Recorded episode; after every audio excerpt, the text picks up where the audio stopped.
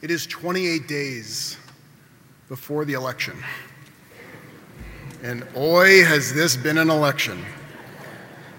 But you see, there has been a singular thread running through it the haves and the have nots. For some, the country is on the rise, and for others, the country is on the decline. And last Thursday, with that swirling in my mind, I got in my car and I drove across the city from here in Presidio Heights all the way across to the edge of the Bay Bridge to meet with Todd. It was a meeting that shook me in a way that I had not anticipated. Todd was born in Pittsburgh and he went to Florida, where he completed his undergraduate and his graduate degree. Before he moved to San Francisco for the first dot com boom, and it was a great move. He built a life here, he got married, he had a daughter. He survived the first 2001 dot com bust, and he was climbing the ladder at his company. And then 2008 happened. And by 2009, 65% of the company he had been working for was laid off. Now, at first, he wasn't worried. He had a master's degree, he was a hard worker. And recessions, they come and they go. But those weeks, they turned to months and then the months, they turned into years. And he was forced to drain his entire 401k and sell his car. And after a year and a half, and after having sent out over 800 resumes, he still didn't have a job. And nearly everything that he had was gone, except for the warm embrace of his 10 year old daughter. And so he sat on that very first night in a restaurant with his daughter sitting right next to him, texting and texting and texting, just trying to find a couch at a friend's house to sleep on for the night. And it was that night that his daughter joined an alarmingly fast groping group of kids in our public school system homeless children. In the San Francisco Unified School District, one in every 25 students are now homeless. One in 25. We haven't seen these significant numbers since the Great Depression. In the 1980s, families comprised less than 1% of the homeless population. And now, families comprise more than 30% of the overall homeless population. There are more than 2,000 students in the SFUSD schools, and that would fill every single room inside this building with standing room only. And last month, the US Census Bureau released data that showed that California is now the leading state in the entire country in the category of desperate poverty. And on the flip side, according to Forbes, California now has more billionaires than any country except for China. And half of them are right here in the Bay Area. The Bay Area is accumulating wealth at a disproportionate rate. And at the heart of this discussion of the haves and the have nots, we are sitting in the city on the block at the center of the storm. And while the second gold rush is creating countless millionaires and offering their children possibilities they couldn't have been imagined a generation ago, the story has not been the same for all families, or for Todd, or for his daughter. And even though Todd's main focus was his daughter and making things as stable as possible for her because he knew in his gut that homelessness would have long term effects and it could wreak havoc on her soul. And as much shielding as he tried to do, eventually, her friends found out that her family was homeless. Embarrassment and shame, it doesn't do justice to what that experience is like for a 13 year old girl. But you see, Todd was right to be worried. The Center for Disease Control has reported that the trauma caused by long term homelessness robs children of their full potential. Prolonged stress caused by experiences such as homelessness, it leads to adverse effects including permanent emotional or developmental damage. Homeless children are four times more likely to show delayed development, and they're more than twice as likely to repeat a grade, to be suspended, or to drop out of school. And this was not any child, this was Todd's child. And even though he didn't know the data, he knew it in his gut. And he did everything he could to shield her. We are in the second gold rush. And the tents have reappeared as if it's 1849. But this time, those tents are in the shadows of skyscrapers. In 1849, the Jews arrived to San Francisco before this was even a city. And the very first organization we formed, it was not a synagogue. The first place that we formed was the Eureka Benevolent Association. When ships came into our bay with poor, hungry passengers, the members of the Eureka Benevolent Association, they would jump into their little boats and they would meet these ships to welcome these people who were in desperate need.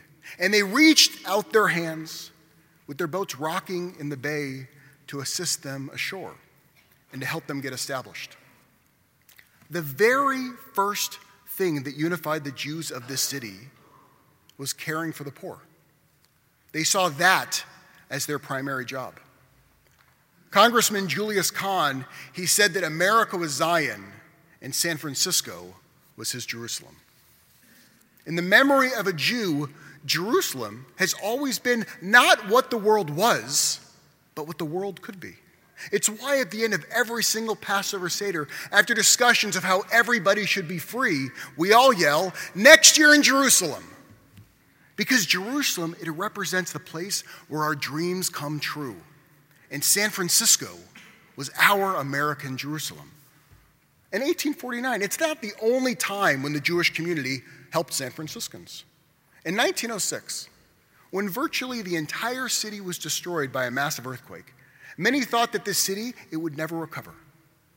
But the city it turned to the Jewish leaders of San Francisco and it asked them to help in relief efforts. And our Jewish ancestors, they showed up in profound ways.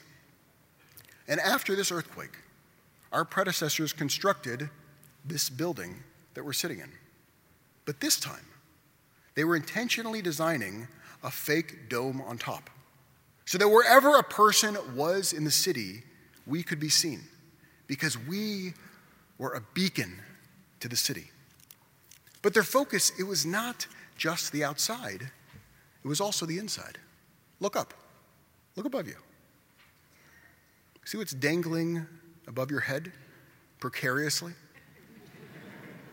Those chandeliers are teardrops. Think what it means for us that inside the synagogue, that what is giving us light is our tears. A space built for us to reflect on the state of our souls, the state of our city, and the state of our world. On Yom Kippur, we pray and we contemplate until we are shaken out of our own success and our own pride, and we can see the realities around us. And you see that. That right there is our primary job on Yom Kippur. We even have commentary in our tradition based off the Haftorah we're going to read tomorrow in Isaiah which says that the prophetic cry to relieve homelessness is a religious duty, a duty which is preferable to fasting. I found it astounding. We all grow up hearing the vital importance of fasting, that this is a key part of Yom Kippur. And then our commentators, they come along and they say that providing shelter for the homeless is preferable to fasting. Now, for many of us, the thought that one in 25 children are homeless in SFUSD, it brings tears to well within us, even if our facade does not show it. While for others, our internal reaction may be much more complicated. Because this profound problem, it may seem intractable. And that's not a new reaction. Feeling that something is intractable and nothing can be done about it, it's normal. But doing nothing about it, is antithetical to Judaism. In Deuteronomy, we read that this is not the first time in history that we've lived with needy in our midst. San Francisco is not a unique place, in that there's always been haves and have nots. Thousands of years ago, we found written in our Torah that when you have needy people among you, do not harden your heart. What does that mean? Don't harden your heart. What does it look like? Because I know you. I know this congregation, I know this city. And most people would say to me, hardened hearts, nothing to worry about. We're San Franciscans, it's the city of love. We feel bad for the poor, therefore, we must not have hardened hearts. But you see, in Judaism, we don't measure anything by one's emotional feelings. We measure you by your actions. In Judaism, we don't care if you believe in God, but we do care what mitzvot you do. We don't have charity in Judaism because charity it comes from the Latin root charistas, which means you feel, and because you feel, you give. In Judaism, we care if you give. It's nice if you feel, but you're judged by your actions, not your feelings. Now, look, you wouldn't be the first Jew to have a hardened heart. Elijah might have been that Jew. And I'm talking about the prophet from the book of Kings. Elijah was a passionate person who went around trying to bring truth to the world until honestly, he felt exhausted. He got to the point of feeling totally helpless because the task was seemingly insurmountable. And it's not that Elijah becomes apathetic, no, he becomes paralyzed because he knows what he needs to do, but he doesn't know how to do it. And he gives up. And he gives into his feelings of helplessness and exhaustion.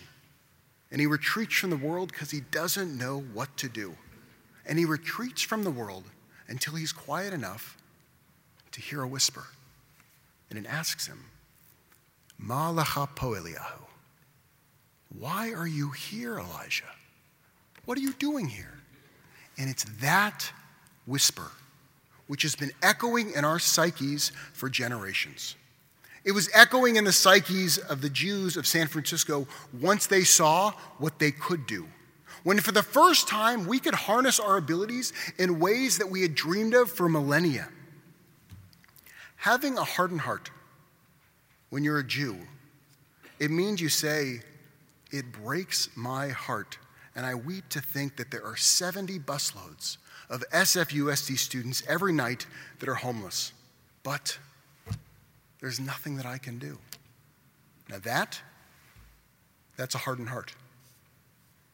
If in 1850 our San Francisco founders could abandon their stores and get into boats to help the new arrivals, if in 1906 the Jews could rebuild a city that was smoldering after a 9.0 earthquake, Surely now, 110 years later, we can help solve the societal bifurcation that is accelerating and eviscerating the middle class.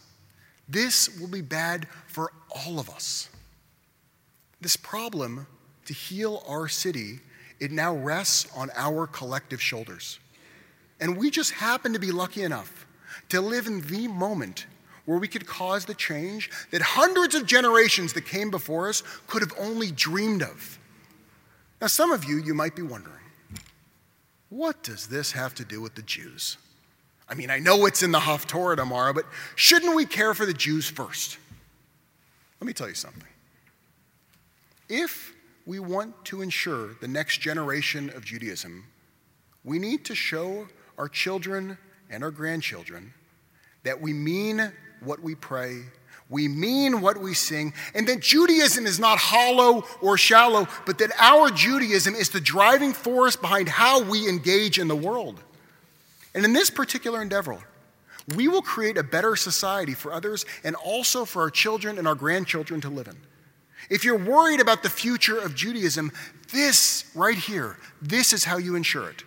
You study, you pray, and then you do. As Rabbi Abraham Joshua Heschel said, we pray with our feet. We know we can do this. Last year, our congregation rallied for the refugee crisis in profound ways. From fostering children to sending 4,000 pounds of clothes. And the Tzedek Council will be introducing new ways this year that we can continue to help the refugees. And in addition to continuing to help refugees across the world, we, along with our kids and our grandkids, now will have the opportunity to proudly help the children in our city as well. And I have something amazing to share with you tonight. Because there's actually a proven solution that can virtually end family homelessness in San Francisco. The campaign is called Heading Home, and its focus is rapid rehousing. Now, Heading Home has been successful in Houston and Salt Lake City. And now we too have the collective power in this room, right here, to have the same outcome to virtually end homelessness in San Francisco. Now, let me be clear. Family homelessness, it's different than the individual homelessness you see in the tent cities. And while that is horrific, I believe that our first concern, our first intervention, has to be the children of San Francisco. In 2015, there was 1,303 homeless families, and they were homeless on average 441 days. And currently, a child and a family have to wait over 400 days to receive services. When children are homeless for more than six months, there's a decrease in executive functioning, which will affect these children for the rest of their lives. And the remarkable data shows that when we help homeless families with rapid rehousing, the housing retention rate is 92%. So here's what we're going to do. Our congregant, Jeff Kositsky, is the director of the homeless department in San Francisco. And he is leading this proven effort to end family homelessness. Now, this is in conjunction with the San Francisco Unified School District, Hamilton Family, and private philanthropy. This initiative has the objective to help 800 SFUSD families find and maintain permanent housing in the next 20 months. If our community becomes engaged, we will help ensure that when a family is facing homelessness, their housing crisis can be resolved within 90 days. And in San Francisco by 2020, the number of homeless families will have plummeted from over 1,300 to 253. As was written in the New York Times just yesterday about Salt Lake City's similar program, they wrote their approach was simple. Before tackling the problems that led someone to become homeless, those in need first receive a place to live. And their program has been credited with reducing the number of chronically homeless people across the entire state of Utah by 91%. And this goes back to 2005. Now, this is not going to be easy. But collectively, if we really do galvanize this room and we galvanize this community, we will reshape the city as our forebears did 110 years ago. Here are the three things that you can do. Now, the first is corporate giving. And many of the companies in our community, they have foundations associated with them. Our member Ben Sparrow will coach us on how you can leverage your workplace to help the citywide effort. Now, Ben has successfully done this with Google.org, Symantec, and other companies. Number two, individual crowdsourced giving. Now, I'm going to be honest with you. This is going to be expensive because it costs approximately $37,500 per family. But if we break it down, it's not insurmountable at all. What does it mean? It means that if each person in this room chipped in $20, we would not only take one family off the street, but we would also save the future of every single child in that family. And as we've always done, we'll be reaching beyond the walls of this dome. The San Francisco Giants, which is led by a committed member of our Emanu-El community, has committed to using their 1 million plus person database as well as their social media outlets to mobilize the Giants community to join in this effort. And number three, volunteering. Now, if we raise the money, excuse me, when we raise the money, there is going to be a lot of work that needs to get done. Our Tzedek Council is going to need your assistance to help these families. Council leaders of economic justice, Ann Quaintance and Abby Vorobeychuk, they're going to work with us to help these families so that their transition into their new home is as smooth as possible. And tomorrow, Ben, Ann, Abby, and others from our Tzedek Council will be in our courtyard to answer your questions and to share how you can get involved in this homeless initiative as well as learn about other powerful initiatives that the Tzedek Council is offering. We're also going to email you a web page to give you more information about all of this by this Shabbat. And I'd be remiss if I didn't mention that on November 4th, Jeff Kositsky, the director of homelessness, will be speaking at our Shabbat services. And finally, Todd. Todd's not going to be at the Tzedek Council table tomorrow because through Hamilton family, he found housing. And now he has a job. And tomorrow he will be at work. But he will be here tonight after services right by the Bema if you, if you want him to answer any of your questions. Now, tomorrow, when we read in Isaiah, we shouldn't just listen to the Haftorah admonition to provide shelter for the homeless. We should get up and act on this prophetic call.